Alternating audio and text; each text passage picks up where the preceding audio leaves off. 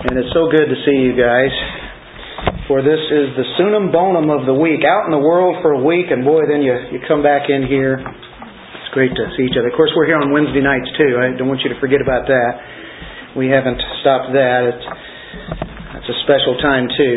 To, this morning, we are going to proceed in our study as we go through the book of Mark, which emphasizes the person and the work of our Lord and Savior, Jesus Christ. That's what life is about, Jesus Christ. He is our life, and we get the privilege of looking into the wonders of Christ, the wonders of this action-packed gospel of Mark, as we proceed from one stage to another stage, as I term it there. And week after week, we see the amazement of the people of what Jesus had done. And of course, He preaches the Word, preaches the Gospel, does supernatural healings, casting out of demons. His main concern is preaching the Gospel. The Gospel is what is the focus.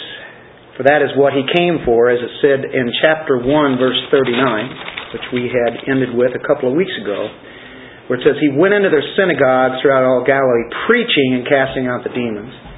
And the verse before that, see the word there is preaching.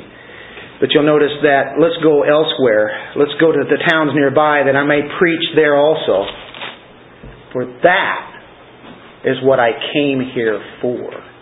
He's to tell them of the good news. His main goal is to preach repentance, that their lives would turn around, that they had a need for forgiveness of sins. Every man who has ever been born, every man, woman, and child, has a need, a lot of needs, but the need of all needs is to have the sins forgiven. And how do we get the sins forgiven? There's only one way. So that's His main goal, is to come in and preach that. And we find in Mark one fourteen, He said, now after John had been taken into custody, Jesus came into Galilee preaching the gospel of God, the good news that you can get your sins forgiven. Now, I'm emphasizing getting your sins forgiven today, for that obviously is dealing with our title. That's what we're dealing with on the uh, two accounts that we're working with here today. God requires all men everywhere to repent, as it says in Acts. He requires that of all people. And that is what repentance is, to change, to turn, to turn from their sin, to believe the gospel, to believe that God sent the Son into the world, not to condemn it, but actually that the world through Him might be saved, that sinners would be saved. That is what His goal is. So this is the good news that He's preaching.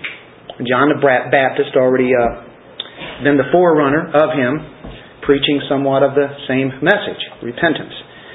Praise God that we can say that in the church of Christ today, in the twenty-first century, that the case is no different. People need the news of forgiveness of sins. Most people don't know they need to get their sins forgiven. The power of God is still present today, just like it was when Jesus walked the earth, and we've seen the power that He has. Amazing power. That same power is available today. Uh, we know that He rose from the dead, and He's present in the preaching of the Word of God, and He heals women and men's lives so that they can enter the kingdom of God. And so it's still the case that wherever God moves in power today, that people have their lives changed. So what we're going to do is examine two displays of Christ's authority. We look at that every week. We keep seeing these amazing displays. And in this one, He's emphasizing forgiveness of sin. The leper is healed by Him physically. But even more important, that leprosy that represents, that is probably the best illustration of what sin is as it goes down to the core of man physically, the nature of man, and where he is at as far as the nature of sin is concerned, is in a desperate, dire need. And so, we see Christ defeat the worst of all the diseases here in this first story of the leper, we see that uh, actually this is an illustration of forgiveness of sins as well as an external being. The man is immediately healed by Jesus. Two prolific stories. This is our Savior, folks. This is our Jesus Christ doing this. And forgiveness of sin. He proves that forgiveness of sin by what He does here. And by forgiving sin, there's only one who can forgive sin. That's God. Jesus is God. We proclaim that. Um, what we want to do is um, turn our Bibles, iPads, iPods, your phones, whatever. Turn to Mark chapter one. We're going to finish chapter one today. And, Lord willing, we're going to go right on into chapter two. And I know a lot of you are going, how are we going to do that? That will be a miracle in itself. Right, Dennis? You're going to be speaking fast today, as Frida said. I thought that was pretty good. So, um, we're going to read verse forty through forty-five. We're going to finish chapter one here. And a leper came to Jesus, beseeching Him and falling on his knees before Him and saying, "If you are willing, you can make me clean." Moved with compassion, Jesus stretched out His hand and touched him and said to him, "I am willing, be cleansed." Immediately the leprosy left him and he was cleansed. And He sternly warned him and immediately sent him away. And He said to him, "See that you say nothing to anyone, but go, show yourself to the priest, and offer for your cleansing what Moses commanded as a testimony to them." But he went out and began to proclaim it freely and to spread the news around to such an extent that Jesus could no longer publicly enter a city, but stayed out in unpopulated areas, and they were coming to Him from everywhere. Here we go. Here's another one of these stories. We're all familiar with this. The next one we'll do, we're all familiar with this. At least I venture to say that. And if you're not, you will be. Jesus had already said, "Let's go somewhere else, to the towns nearby." Let's go to the towns, at least, all around the Galilee area, "so that I may preach there also, for that is what I came for." Remember, we read that verse? So they left Capernaum. And you remember, that's the headquarters. That's where Peter and Andrew are from. And James and John, they are fishermen also. They've been on the uh, on the lake there. Jesus got them to follow Him. So they, every once in a while, they go back to Capernaum. And that place was blessed in privileges that no other city was, as far as the living Savior being amongst them and preaching and doing miracles there in that in that particular town. They left Capernaum now. Too big of a crowd. They're all coming around. Let's go to other places. Well, that's what they've been doing. They're all around Galilee. Probably quite a few weeks. It doesn't say. We don't know. Could have been a few weeks. Could have been a few months. But they're going everywhere. They're going to the towns. And presumably they We're going back home for a little bit. Check in. And uh, the leper shows up. And he stops Jesus. Came to Jesus. This man is in a predicament. A predicament of all predicaments for human beings to be in, in physical condition like this. He is extremely desperate. There is no one to cure him. We know Jesus, obviously, is the only one. But he had the most dreaded of all diseases. By coming up to Jesus the way that he did was way out of bounds. You don't go up to anybody as a leper. And uh, as a matter of fact, you stay way away. And you cover your mouth and you say, or more or less, that, "Hey, don't even come near. I can't come near. I'm unclean," is what they would say. "Unclean, unclean." And that would warn people. And they would make sure that they didn't get close to him. But here he is, right before the very presence of Jesus. He walked up to him. He knows the rules. He doesn't do that. and we'll look why as we look at this text here.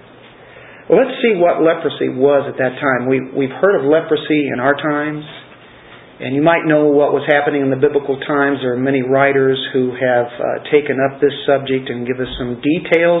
I'm going to take the liberty just to take a few moments here to give us the context of what this leprosy was about at that time and show you how horrendous it really was.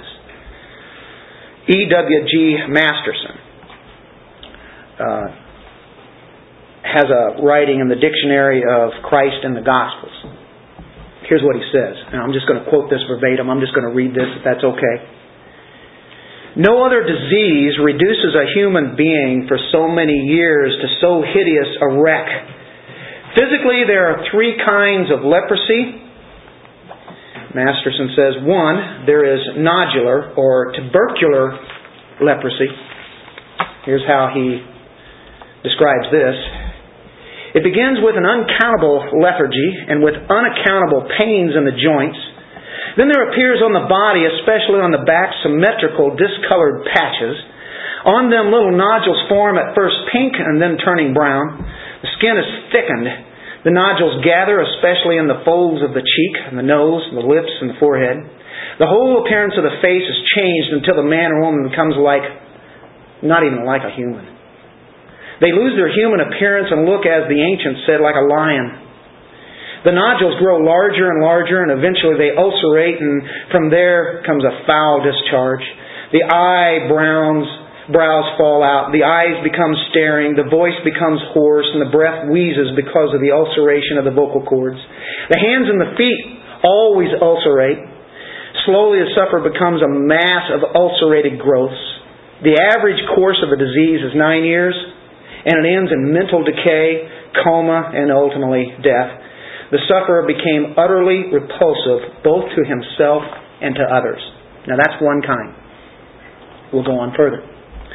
He went on to say, there's not only this nodular leprosy, there's a second. It's called anesthetic leprosy. That's where you have the nerve trunks that are affected.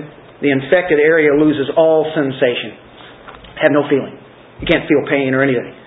This may happen without the sufferer knowing that it has happened. He may not realize that it has happened until he suffers some burning or scalding and finds that there is no pain and no feeling whatsoever where pain ought to be. As the disease develops, the injury to the nerves causes discolored patches and blisters. The muscles waste away, the tendons contract until the hands become like claws.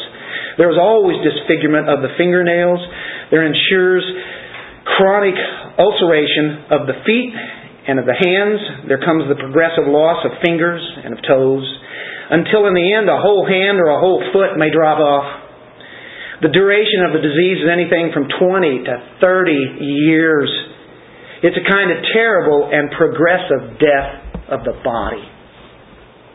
Then there's a third kind of leprosy. And he says, this is the most common of all. Are you ready for the third kind? That's where nodular leprosy and anesthetic leprosy are mixed together. Two problems together. And this is probably what we're talking about when we see it in the Bible. When the two of those go together. Which one would you want? Uh, you get both. Many sco- uh, scholars have uh, felt that that's what that would be. It's just defined there in Leviticus thirteen and fourteen in the law. What do you do when somebody gets it? Well, we know that they are to be cast out. Cast out of their family, the community, and out of worship. This disease is so dreadful. It is an illustration of the deep, dark nature of sin. It's used right here, and we get to see how terrible of a situation it is. There are things that happen to people that are awful of what sin has caused. We know. Uh, he uh, met Jesus here in a suffering condition that was horrible. Great physical ailment, suffering, trial, a pitiful existence. And you'd say, why would anybody even want to live through that? And I'm sure that's what the lepers would ask. I don't even want to live. Horrible. on the Old Testament law, if you were to turn back to what Moses had given in Leviticus chapter thirteen. There's a whole chapter, matter of fact, thirteen and fourteen. We're not obviously going to read all of that. If you drop down into verse three, the priest shall look at the mark on the skin of the body, and if the hair in the infection is turned white and the infection appears to be deeper than the skin of his body, it's an infection of leprosy. When the priest has looked at him, he shall pronounce him unclean. That had to be horrible news. You know what that's saying? Death sentence. Huh. Verse five, the priest shall look at him on the seventh day, and if in his eyes the infection has not changed and the infection has not spread on the skin, and the priest shall isolate him for seven more days. Somebody that they're not sure about, check him out, wait seven more days and look at that.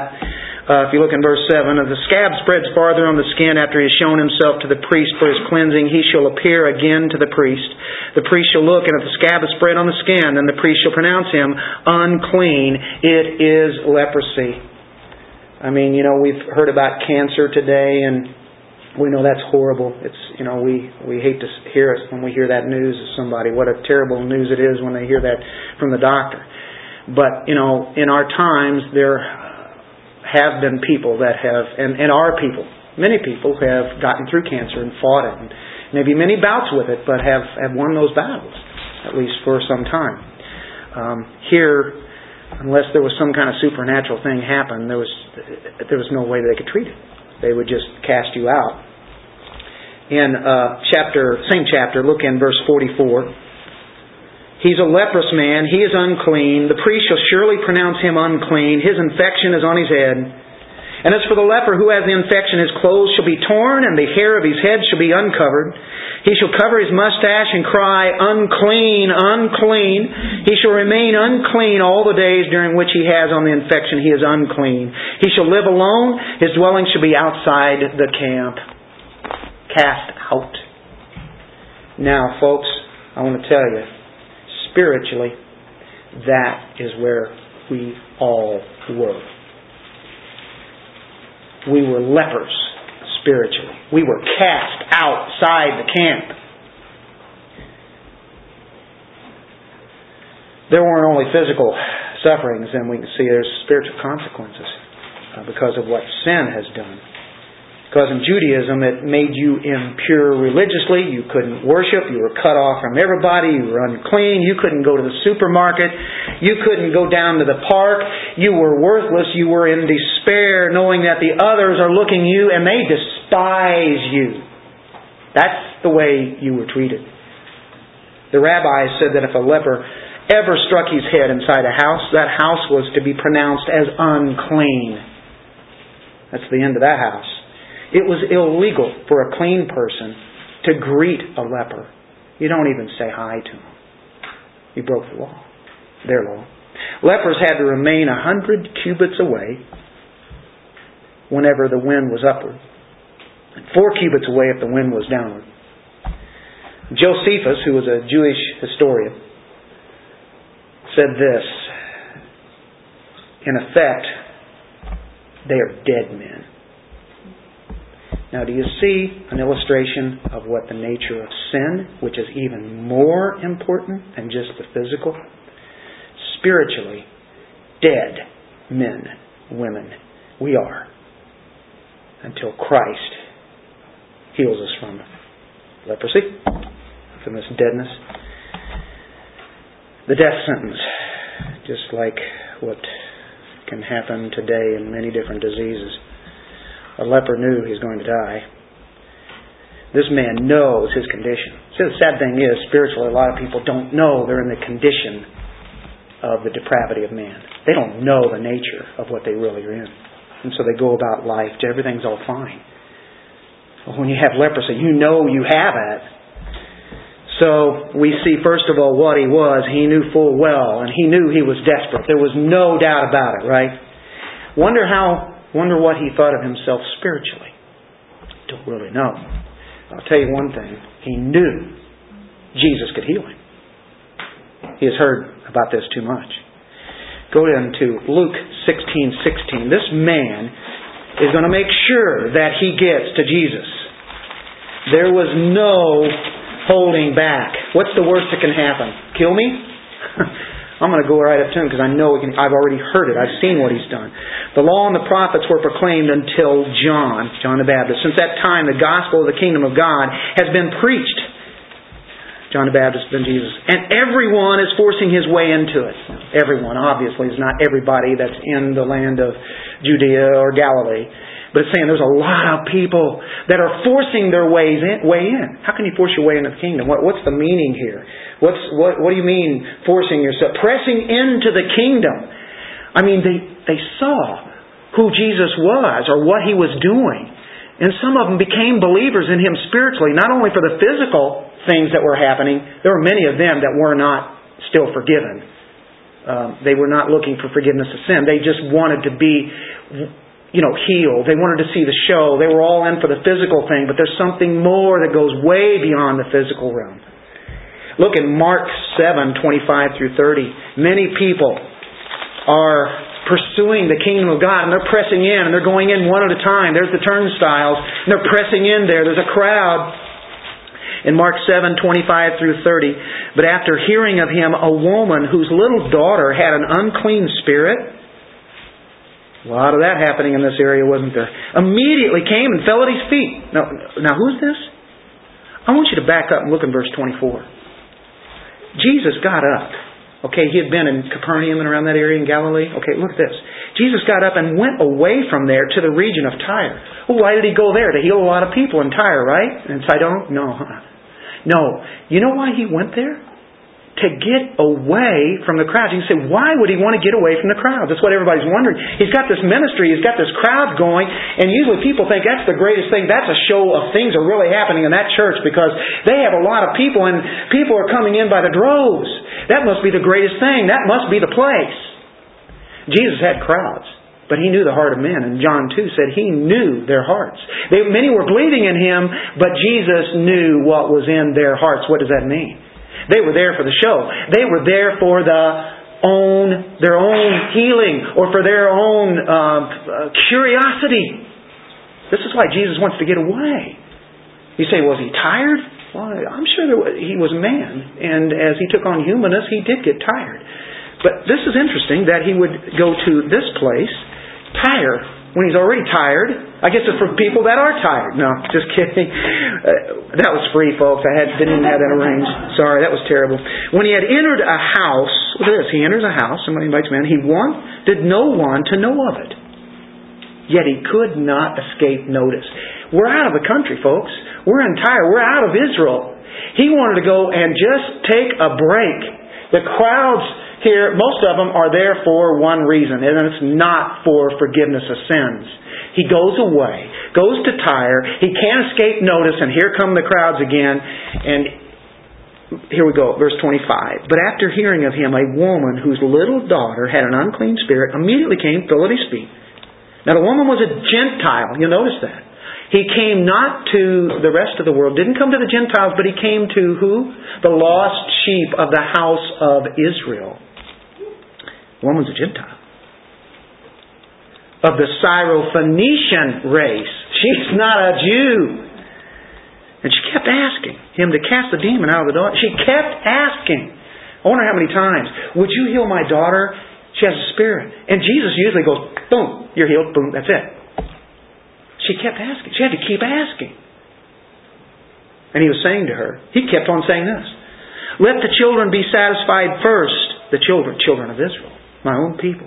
For it is not good to take the children's bread and throw it to the dogs. Well, Jesus, you, you've got somebody here. You can start turning over Tyre. You know, that whole area, man, can be turned to you just like this. And He says, listen, I came to my own people.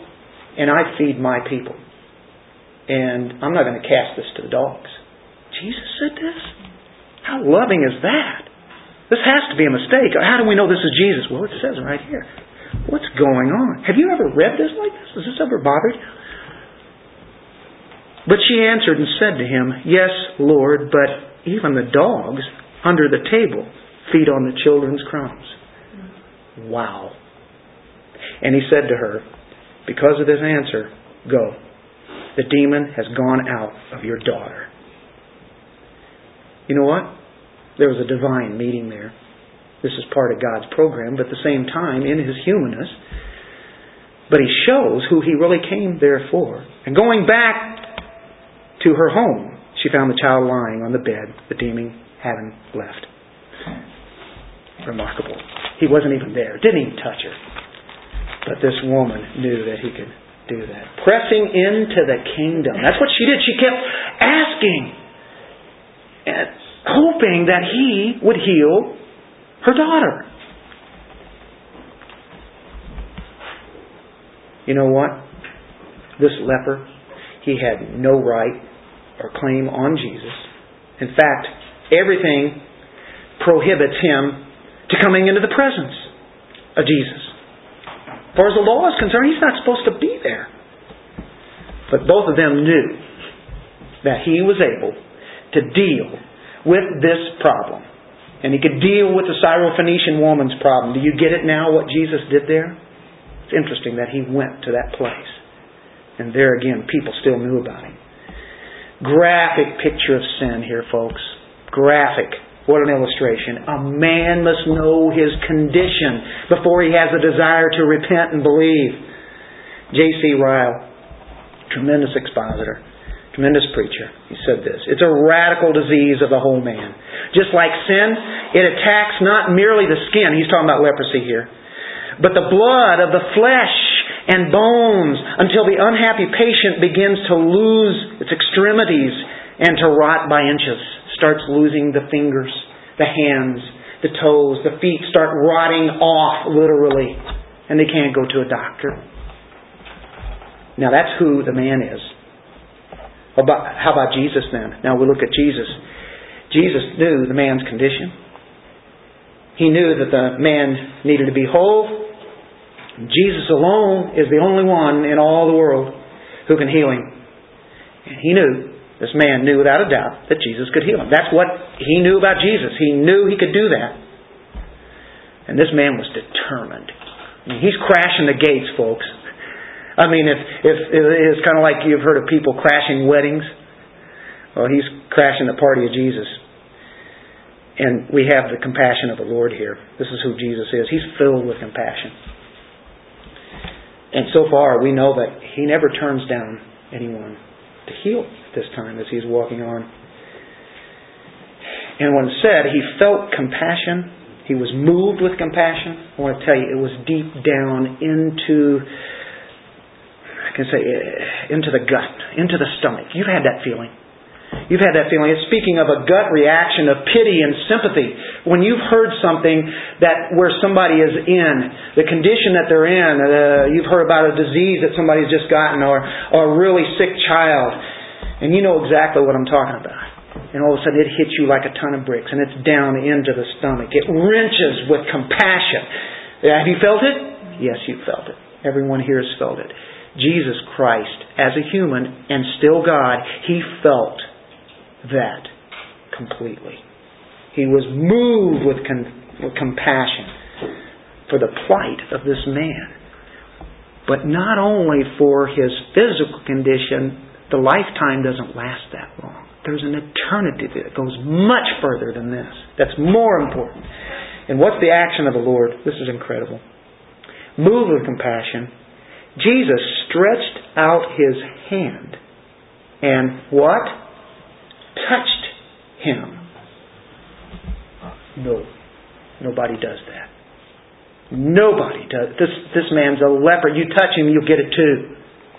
Jesus touches him. I want you to know that must, even that, just that touch, and we know immediately he's healed, but just that touch to this man, who, let's say if he had a, a wife and kids, hugged his wife, touched his kids beforehand, um, you have a, have a touch from somebody. It's really important sometimes, especially when you're dealing with some hard, difficult times. I hope you guys don't mind. Sometimes I come up and just tap you on the shoulder. I don't even know I'm doing it half the time, and don't ever take it wrong, but that's because, man, I, I love each and every one of you guys, and I don't even think about it so much. I do that, and, and I know you guys probably think it's okay. I hope that's what it is, but I, I'm not going to do anything else, but I, I love to just touch, you know, and I'm not a real, you ask Carolyn, I'm not really a touchy-touchy person, But when it comes to my family, I, I like to show that, hey, really, I, I really care. And Jesus does this in a much more powerful, meaning way. Uh, but this man has not had a touch who knows when. He's got to be starved for human affection. And he can't be around others. R. Kent Hughes says this, and I've got this starred, so I've got to read this, okay? This is written so good. His feet probably told us. Ulcerated stubs were suddenly whole. He might not have a foot, or just toes that have been half half a toe. All of a sudden, they grow. They're there. Matter of fact, he says, bursting his shrunken sandals. The knobs of his hands grew fingers before his very eyes. Back came his hair, his eyebrows, his eyelashes. Under his hair were ears, and before him was a nose. His skin was supple and soft. Now, can you hear the thundering roar from a multitude if people were around? Can you hear this man crying out, clean, clean, I'm clean, I'm clean.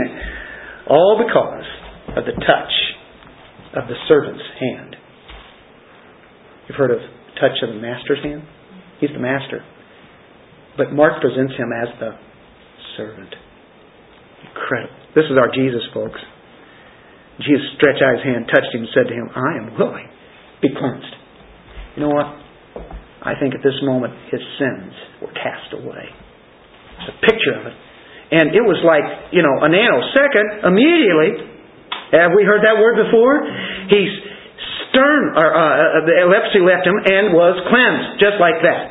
And he sternly warned him, and immediately, as Mark keeps saying it, just immediately, right there, he sent him away. As soon as he was healed, he says, now go. I'd like to kind of hang around. This is amazing. I knew you could do it. You know, I'd like to talk with him. But he said, now, go. And he, he, he gives him a warning. This is the action of the Lord. First, go and get a bill of health from the priest. So what I want, this is what the law says. If he doesn't go to the priest and get this bill of health from him, that means he can't re-enter society. So, you know, he wants, he needs to be joined in worshiping God. Now, he shows up. The priest is going to know that something supernatural has just happened. He couldn't deny it. And Jesus wants that to happen too. If uh, the priest didn't believe in Christ, which he probably didn't, as a consequence, if he couldn't believe in Him as being somebody special like God, then he's a hypocrite because he knows that this shouldn't happen. It's a test for a priest. It's a test for this man because Jesus says, go out and don't tell anybody. Now, is he just doing that for a trick? You know, don't don't tell anybody. I know you're going to tell somebody. No, there's a reason. He doesn't want the throngs, the crowds of people as he's on his way back to Capernaum. You know, you'd think, well, he wants, he needs crowds. That's, he's preaching the gospel. Not at this moment. He knows what's in the heart of man. But he knows he can he can heal people, and he, he's been doing it, and, he, and he's going to do. Nobody has ever done anything like what he did when he did this here. Go tell nobody. Well, the man definitely did not obey. So uh, he was given two commands here, and he does not. I don't even know if he went to the priest. All I can tell you is if he's going along, he's probably saying, okay, don't tell anybody. Don't tell anybody. Don't tell anybody. And somebody comes up and says, oh, Joseph! Wait a minute, you've had leprosy, what are you doing? And he says, clean, I'm clean. And all of a sudden the guy's asking, what happened? Your nose is there, your hands are there, your, your toes. So, what, what, how? And the man is saying, alright, alright, come here, I'll tell you. And all, you know, I mean, he tells everybody. He just goes and blabbermouths everywhere to everybody as a result of his disobedience. He affects Christ's work. Jesus gave him a command. You can say, well, this is really odd. Surely he doesn't mean that. You know, he doesn't need publicity. And where he goes is what he has in mind and where he's going to go. And if he needs to go to somebody to heal somebody, that will happen if that's in God's plan. Go to the priest. Jesus came to fulfill the law, didn't he? So he tells him to do what you're supposed to do. The law comes from God anyway. It's the very Word of God. He wanted a priest to verify that the true miracle had occurred. The priest couldn't deny what had happened. Well, there's disobedience in this part of man. He causes a hindrance. Here's the point. We shouldn't miss this. If we've been delivered from sin through the precious blood of Christ, how many of us as healed Christians, because of our disobedience, are hindering the movement of Christ today? Now, I am not saying that we are to be quiet. Matter of fact, that's quite the opposite. And this is odd. This is, you know, usually I'd want somebody to go and, and say, but not at that time. Yes, we are to go and tell people, aren't we? Matter of fact, that's the problem with us. We don't tell people that. If you had been delivered from leprosy, I guarantee you, you would go out and go up and down the street. You'd be leaping and laughing and carrying. You'd like to just stop at everybody's house and say, hey, look. You go around your neighborhood and where everybody could see you. I mean, if you had leprosy, well, that's that's the condition that we're in, but much worse. But how come we're so quiet, right? We hinder the movement of Christ today because of our disobedience. Oh, and Dennis, don't get me involved in this. I just want to hear the story. Well, we have to come in on this. We are this man. But in, in this case, we are to tell about Christ. Well, we've got to go to the second one. And, uh, hey, we're going to get a start here, Frida. Am I talking fast enough? No. Are, are we? Are you catching? Catching what we're saying? Okay, this is forgiveness. Forgiveness sins. This is one of the most important things. I think it's the most important thing that we can tell each other. We came here today to hear good news. The good news is that you have been forgiven of sin. Your sins are cast away. They're totally gone, never to be held against you.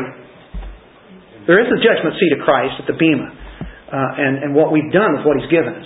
But we're talking as far as holding the sins against us. That will not happen. We have been justified. We have been counted as righteous in Christ. Christ alone. Now the paralytic is forgiven in verses one through twelve of chapter two. Have we ever stopped at one chapter and moved right on into another chapter? Well, we've been breaking the rules lately, and uh, Wednesday nights we just went from First Peter right on to Second Peter, and we usually stop at the end of a chapter. But um, I think this is so connected with the other one. And since Mark wants us to move along immediately, I'm trying to obey his command. So here we go. Are you ready? I'm talking really fast. I'm trying to do as fast as I can. So when he came back to Capernaum several days after, it was heard that he was at home. Capernaum. Many were gathered together so that there was no longer room, not even near the door. And he was speaking the word to them. And they came bringing to him a paralytic carried by four men. Being unable to get to him because of the crowd, they removed the roof above him. And when they had dug an opening, they let down the pallet on which the paralytic was lying. And Jesus, seeing their faith, said to the paralytic, Son, your sins are forgiven. But some of the scribes were sitting there and reasoning in their hearts, Why does this man speak that way? He's blaspheming. Who could forgive sin but God alone? Immediately, Jesus, aware in His Spirit that they were reasoning that way within themselves, said to them, Why are you reasoning about these things in your hearts? Which is easier to say to the paralytic, Your sins are forgiven, or to say, Get up and pick up your pallet and walk? But, so that you may know that the Son of Man has authority on earth to forgive sins, He said to the paralytic, I say to you, get up, pick up your pallet, go home. He got up and immediately picked up the pallet, went out in the sight of everyone, so that they were all amazed and were glorifying God, saying, We have never seen anything like this. Wow. This is our Jesus, folks. We're going to see Him one of these days. What a powerful God. A brother of ours, in the sense as Hebrews calls Him. But yet He is a holy God too. We have to see Him both ways. Wow. What do we do with this? I'm speaking forgiveness of sins here. Uh, that's a great miracle. Uh, who, who do we have? We have Jesus here. You have this crowd that's incredibly numbered in this house. Pretty big house. Peter's and Andrew's house along with his wife. Peter was married. We've already seen that. I'm gonna, I don't have to prove that. We've already seen that in another chapter. And mother-in-law, who had been healed there. And so they're back in Capernaum. Everybody knew what happened, and he left town. They all left town. They went about uh, Galilee, and they know, somehow they get word that he comes back. I'm sure he wanted to come in quietly. And funny, I, I remember working at uh, a record store here in town, Missouri Boulevard, a long time ago. It's long since gone. But there was this guy who played professionally and uh, played steel guitar. And, and man, he was incredible. I guess he went down to Nashville, and he had been doing some touring. And he came into town. Everybody knew who he was, and of course they'd be calling him up and checking out. Somebody knows about it, and he gets around town. All I remember is I didn't know him too well, but I knew enough that this guy was very talented. He's sitting in the back room of the store talking to the owner there. And uh, I just kind of glimpsed in and you know heard a few words as, as they were speaking. Just wanted to take a look at him, you know. And uh, but they were talking. He said, "Yeah," uh, he says, "I'm just in town for a day." And he said, "Chuck, thanks for letting me come in here." Uh, he came through the back alley, through the back door, and he's sitting in there. He's not going to go out into the store, but there they are sitting there. And uh, he knew the crowds would be too much. He didn't have enough time to deal with people. And uh, this happens so much with Jesus. He gets home, and guess what? The house becomes packed. It's so loaded in there, you can't even move a muscle hardly. You know what I mean? I mean, it is so so crowded. You can't get in the door. You can't even swing the door open. That's the kind of situation Jesus was in constantly. Every, he couldn't get away. Finally went out of the country, and there they come. This is what's happened. Well, they made it back. They're in Capernaum. If you look in chapter seven, verse twenty-four... We we already read this, but he, Jesus got up and went away from there to the region of Tyre. When he entered a house, he wanted no one to know of it, and he couldn't escape notice. I just find that fascinating. Um, Matthew eleven, twenty-three through twenty-four. Matthew eleven, twenty-three.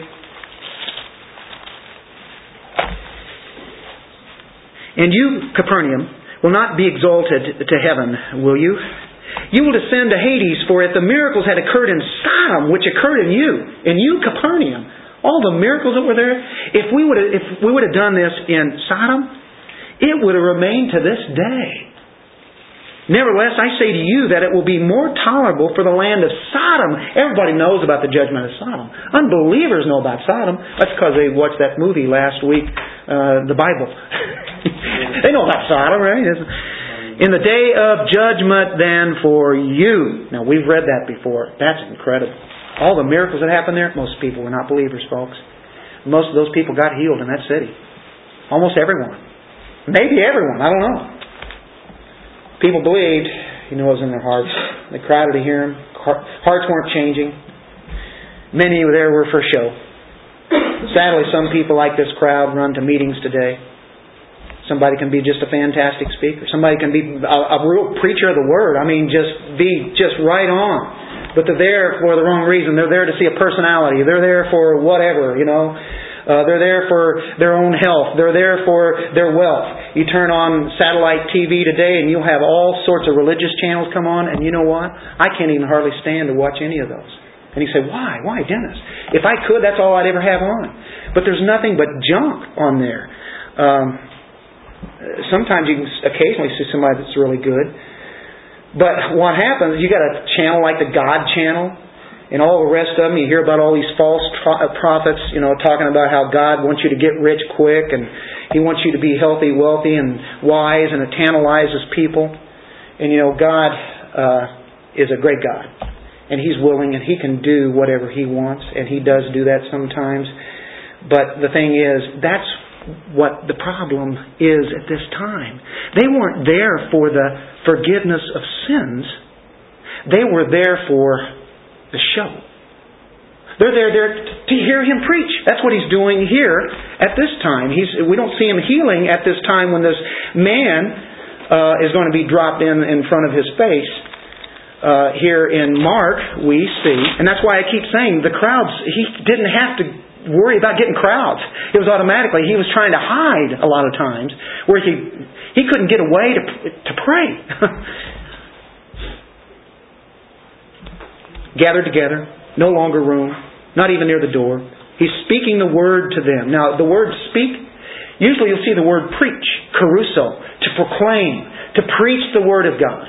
Well, this time the word is not preach, it's a word that's related to it, but it's the word laleo, which means to speak, uh, to converse with, to teach, to explain, to converse. It's conversational speaking.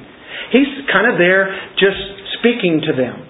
And I'm sure that he's getting in the gospel. I'm sure that he's telling that he came to break the power of sin. He was to be their king.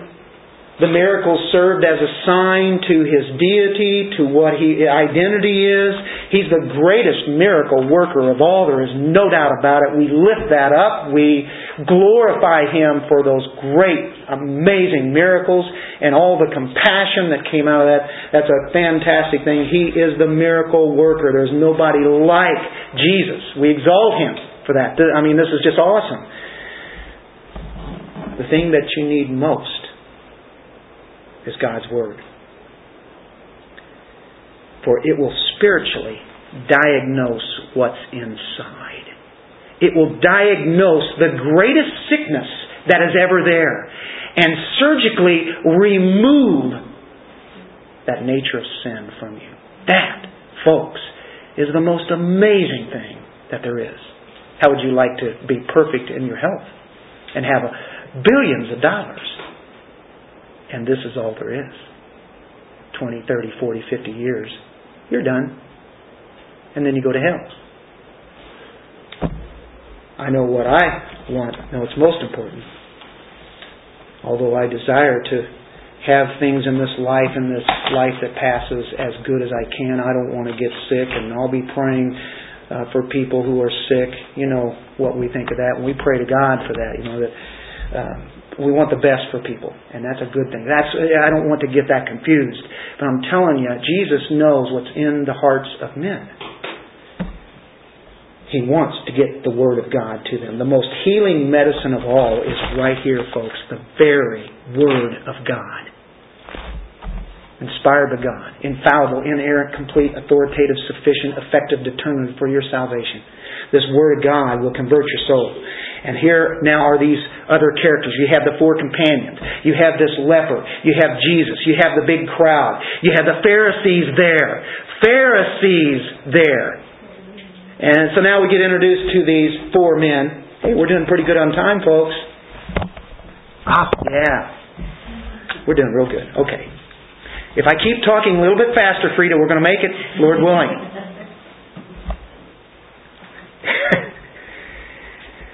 The companions, his friends. Man, if you have one friend that cares like this, you have a friend for life. Hang on to him. He has four. You know what their names are? I, I never know. It doesn't say in here, does it? Is it in one of the other Gospels? I, I missed it. I'll, I'll tell you what the four names are. You guys ready?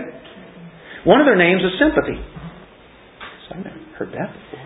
Yeah, and the uh, the other friend's name is Cooperation. And another one is Originality. And another friend is called Persistence. Now, if you know this story, you know what we're talking about. um They really don't have those names. That's what all four of them were, though. Um, boy, the faith that they had. Look in Luke chapter five. They knew that Jesus could heal the friend. They had no doubt. And we're not going to we're not going to hold back. Nobody's going to stop us. We're we're going to get our friend healed, and we know the person to go to that will do it. Verse eighteen. And some men were carrying on a bed a man who was paralyzed. And they were trying to bring him in to set him down in front of him. This is this is one of the most humorous st- uh, stories in the Bible. To me, I find so much humor in this, but uh, with so much truth and something that's really serious. But not finding any way to bring him in because of the crowd. They, I mean, they tried every way. They went up on the roof. They let him down through the tiles with his stretcher into the middle of the crowd in front of Jesus. And seeing their faith, he said, "Friend, your sins are forgiven you." This this is just remarkable. These guys really care about this guy. They had faith. The house was packed so much, there's no way they could get him in. Now I'm wondering about the crowd. You got a guy on a pallet. They know Jesus is in there. This shows you that the people don't really care about other people. They're there for their own little thing. Why do you say that, Dennis? Why didn't they start moving out of the way? They got this guy with the pallet, and I'm sure they're saying, we want to see Jesus. We want to get in. Please, this man needs help. They're, they're trying everything. Pardon me, excuse me. That's not even working. Those people, you know, no way. You're not getting by me. I got in this line, and I'm at least I'm standing outside the door here, but at least I can see in, or, or at least hear what's going on. Or they're just trying to get into the door and moving that pallet and trying to shove people out of the way. Who knows what's going on? They're trying everything that they can come up with. That's why I say they're very persistent and they're very creative. These guys, you have to be amazed. Now, here's the question, and I'm going to put a little bit of rib into us. Are, are you ready? You know, because we have to have a little bit of conviction by the Word of God. It's neat to see the stories, but the stories have to mean something to us. Otherwise, why are we here? Are you ready to get pierced through by the Word of God? Why isn't that we are not bringing people nearer to Christ? Why aren't we doing that? Mm. Dennis, this was okay until you said that.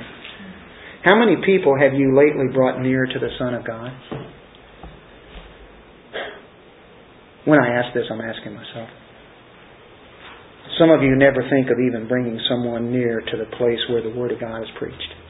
You don't even think of it. There are people all around you. Why aren't they here? These men were very creative. They knew the Word of God was preached. They knew what Jesus could do.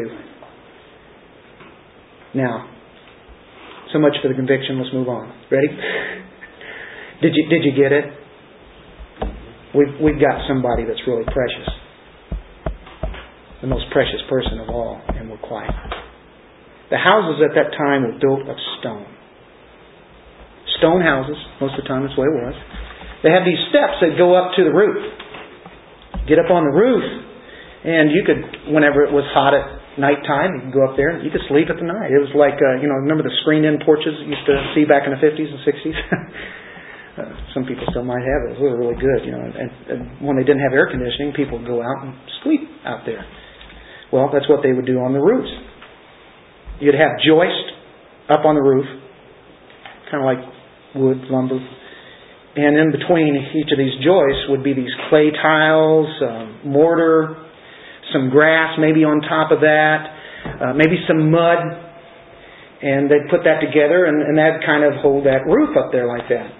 It'd be relatively easy to dig through this roof. It would be oh, maybe a little bit of work, but not too hard. You can get in there. It's not like, you know, our houses today with roofs. That's, you know, you're up there, you know, probably taking... Uh, saws or, you know, taking sledgehammers. I took a sledgehammer to that thing out there last week and got it moved out of the way, and now it's sitting in the grass over there now. There's no snow there. But, uh, you know, it's, it's, this is going to be a little bit of a noisy thing that's going to happen is what I'm trying to get at. And what they have in mind is dig through the roof, lower the man on, on the ropes, and just get right down there in front of Jesus, right in his face. I mean, they figured out where he's sitting. They find out. They must have poked out through there, seen where he's at, or somebody told him where he's at, and so they measured it out probably to figure this out. Well, I mean, their guesses were perfect. You have all this vegetation and, and clay. You know, you have the clay uh, just start to falling on the floor. They, they pick a little piece out.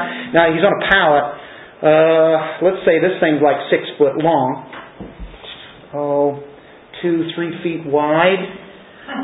That's how you're going to have to do. That's how much of the roof you're going to have to dig out. Are you, are you getting this? Now Jesus and the crowd is there, and it wasn't like this just happened in one second, without one, boom, there he is. They're out there digging up the roof. They're digging up the roof. Here's the sound. Pieces of clay, grass, uh, mud is falling down to the, the floor, and Jesus is preaching, and he keeps preaching. Stuff is just falling everywhere. And the hole gets bigger. And it gets bigger. And it gets bigger. And there's a mess down on the floor. And Jesus has got some on his, you know, on his shoulder. And, and it's all over the place. He's preaching the Word of God. And the man comes right there, right in front of Jesus. I think that is amazing that those guys knew exactly where to drop him at. And I'm sure as they dug that hole, they saw where he was at as they went further. You know, maybe they started up there a little bit, you know, and got within a few feet, and now they go, oh, right here, boom, there he goes. And he's right there. Uh, being unable to get to him because of the crowd, they removed the roof above him. That's all it says here. They just removed the roof. And we think, oh, they just took the whole thing off, and there it is, and boom, like that.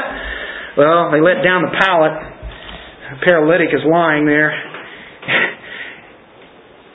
And I find this the most remarkable. Jesus has been preaching. Stuff has been falling. The hole got bigger and bigger, and everybody knows about it, and what's Jesus going to do? And I want to tell you something. I would think that if somebody was preaching, and they got this crowd and this attention, that they'd automatically say, excuse me, but do you know that we're in the midst of preaching here? We're preaching the Word of God. Why are you interrupting? Do you know what Jesus immediately said? The man is lowered down and he says, your sins are forgiven you. What? I mean, the man is probably saying that. The guy's up there looking down, he says, your sins are forgiven. I don't think that's what they were looking for. Your sins are forgiven. Okay, well, good. That, that's that's a fine thing, but this man needs to be healed, you know, physically. He's right on his feet. The first words Jesus said is not, what are you doing interrupting my sermon? Your sins are forgiven. I think that's the best thing that anyone could ever hear in their life. Your sins are forgiven. What, you mean, Jesus, you're not going to do anything? How strange. I, I find that rather humorous. Every time I read this story, uh, it just makes me want to smile even more. I think Jesus might, it doesn't say it here, and, and forgive me if I'm wrong, I'm just taking a little liberty here, he might have smiled at this moment. With all this happening, you know, he probably just kept on, and boom, he's finally down. He says, son, your sins are forgiven.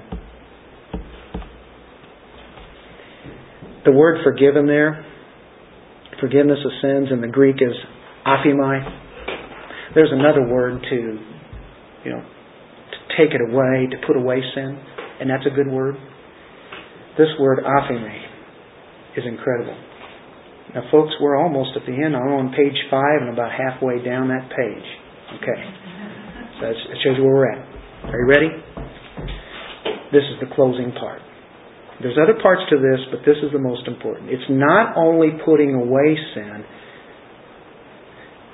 It's actually in two parts. One, the law and the justice of God is satisfied because of what Christ did on the cross in that He paid the penalty for our sins. Did you hear that? The penalty has already been paid. If you're a believer in Jesus Christ, your sins have been paid for. He pays for sinners' sins. He doesn't pay just for anybody. He pays for the ones that He has chosen. He, has, he pays for the ones that are His children. The penalty has been paid. If he, if he pays for anybody else, their sins are paid and they're going to go too. No. He pays for the ones that are His. Jesus paid it all. He makes it possible. In the sense that people are summoned to Him, but the ones who are His will be brought to Him. As it says in John six forty-four. He'll draw them to Him. Sins can never be held against us. Now, the second part of this is that our sin is taken away. Our guilt is removed. As far as the east from the west. It's removed. It's gone. Replaced with the righteousness of Christ. And here we go. Okay, we got to burn this up. Here's where we have to speak fast. Are you ready? Okay, just did the miracle. Now you have the Pharisees there. But scribes were sitting there and reasoning in their hearts. And they're thinking automatically. He just said, your sins are forgiven. They don't see anything. They're thinking, okay, hey, you know, you're doing the miracles and everything. Anybody can do that. Who are you to do this? They're not saying it. But Jesus knows in His Spirit. He knows what's happening. First of all, He is God. And He can know what's in people's hearts. And, and right today, He knows what's in our hearts right now at this moment. You're saying it's blasphemy. Only God can forgive sins. Yeah. What's the next word? Verse eight. Immediately, Jesus aware in his spirit that they were reasoning that way within themselves, said to them, "Why are you reasoning? All these things that are in your heart, why are you reasoning about that? What? What? What are you doing? I know what you're thinking." Now, a lot of times we get a sense of what people probably are thinking, especially when, you know, they're scribes and we know they're going, "Oh, yeah, right, your sins are forgiven. Who does he think he is? Only God can do that." That's right. Nobody can forgive anybody else's sins. Priest, pope, minister, pastor, nobody can forgive your sins. Only God can. Which is easier to say, Jesus says to the paralytic, "Your sins are forgiven," or to say, "Get up and pick up your pallet and walk." Well, which is the easiest thing to say? Your sins are forgiven. Nobody can see forgiveness. That's the thing, and it's an inside job. And that's why people are naturally the ones who want to see things, feel things, experience things, and that's the most important, right? No, the spiritual is even more important. It's nice to see things, but we live by faith and not by sight. And so a lot of things we don't get to experience right now, but there are things that we will. We live our lives by living by faith, even though we don't know what God is going to do tomorrow. And I can guarantee you, He's got a perfect plan for you in every step you take, and He's got it all mapped out, and you are cool with Him. It's all right. It's okay.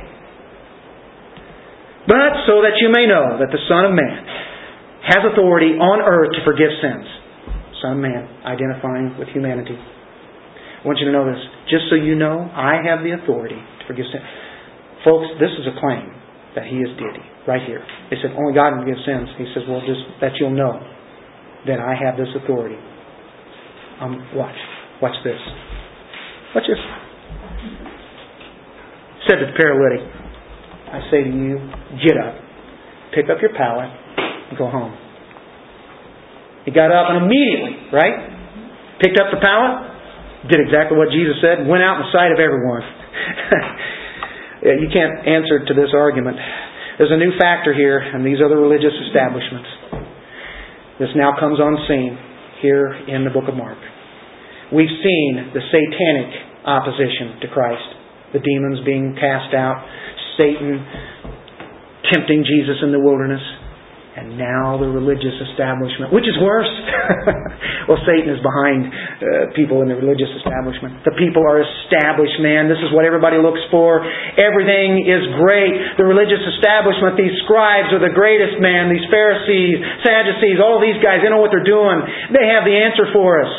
And you know how dark and deeply, deathly dark it was in that nation. They didn't do anything. A new factor. Who does he think he is? And of course, only God forgives. I think of Isaiah forty-three twenty-five. Oh, there's so many passages. Uh, I'm just going to read this one, and uh, getting ready to close. "I, even I, am the one who wipes out your transgressions for my own sake." You guys like that one? I will do it. Nobody else can. I will do it, and I'll do it for my sake. Well, it's for our sake too, but ultimately, what is it about? Him. It's all about Him. Well, it's about me too. No, it's about Him, folks. It's all about Him. "And I will not remember your sins." You know what? We proclaim that today, right here. We proclaim that forgiveness of sins. We normally would have communion today. We ran out of grape juice. And as I was informed of that, I go, "Okay, we'll deal with that. We'll do it next week." Uh, and it's okay. We don't have to have it every week as an automatic. And if that's the case, it's a case. But it, it would be great for this particular lesson because He will remember our sins no more. That's the covenant that He makes with His believers, with His people. Oh, wow. You think they could argue with that? Jesus knows man's thoughts. He knew what was in their hearts. He demonstrated His authority through the miracles. He showed that. He had mighty words. Anybody can tell you your sins are forgiven you, but I'm going to tell you, get up and walk. And this is going to prove I have authority over man's sins and they can be forgiven. This man walked. His sins were already forgiven before He was even healed. This healing proved the authority of Christ. People cannot see sins forgiven, but they can see a physical healing. Well, both things happened here. You know what? This man stood up on his useless legs. He took his mat with his arms that had probably been useless too. He probably was a quadriplegic maybe. And he went on home. And you know what? Just like the leper, he is told to go home. He didn't want to hang an advertisement around him. And of course says he's going out there. The crowds are outside the house. And then the people in the house, I'm sure they're going outside as they're seeing this guy go out. And, you know, they know who he is, probably. Can you imagine the people cheering when this happened? You know, when we have a baptism and then all of a sudden it's like everybody just starts clapping and, you know, yelling and everything. Yay, you know. Um, imagine the people. And imagine this man dancing out there, skipping, whatever, jumping, you know. Whatever's going on. He's, you know, he's walking out of there and I'm sure he probably tested to see what all was happening. He couldn't do anything before, and all of a sudden he could. And Jesus' mission was to preach the gospel.